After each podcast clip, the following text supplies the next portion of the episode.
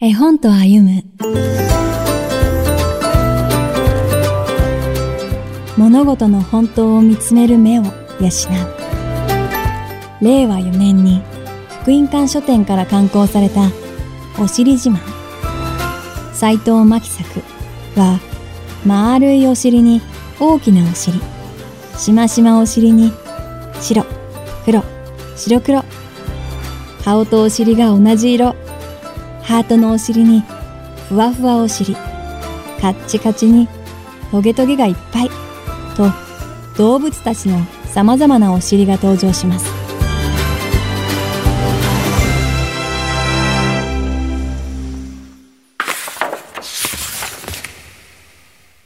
丸くて可愛いお尻の次に、ページ一面にダイナミックに描かれたお尻の迫力とその対比に、子供たちはゲラゲラ笑いました。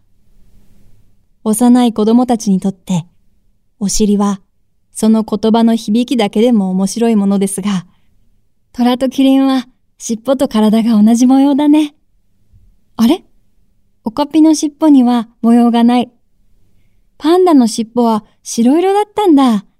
と、後ろ向きだからこそ見えてくる新たな発見や驚きがありました。そこから、長い尻尾と短い尻尾があるのはなぜ？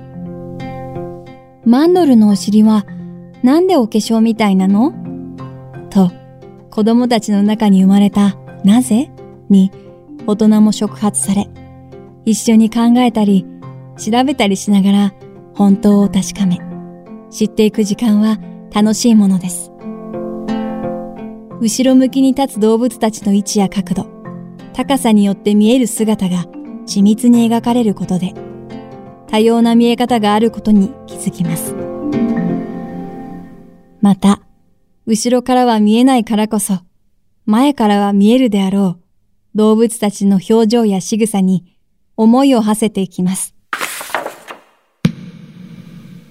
それは、世界の見え方や感じ方を広げ、物事の本当を見つめる目を養っていくことにつながるのではないでしょうか。動物たちのお尻の形や色、模様や大きさは違うけれど、みんな自慢のお尻、みんな素敵なお尻と作者は結びます。そこには前からは見えない自分への需要や承認、肯定や許しがあります。子供だけでなく、大人にも味わい深い一冊です。ナビゲーターは相川ゆりがお届けしました。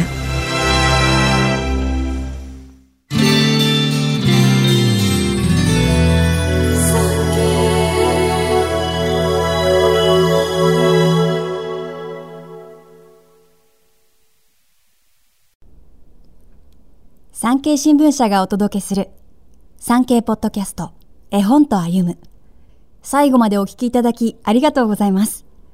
番組をフォローすると最新エピソードが自動でダウンロードされるので、歩きながら、家事をしながら、作業の途中でも楽しめます。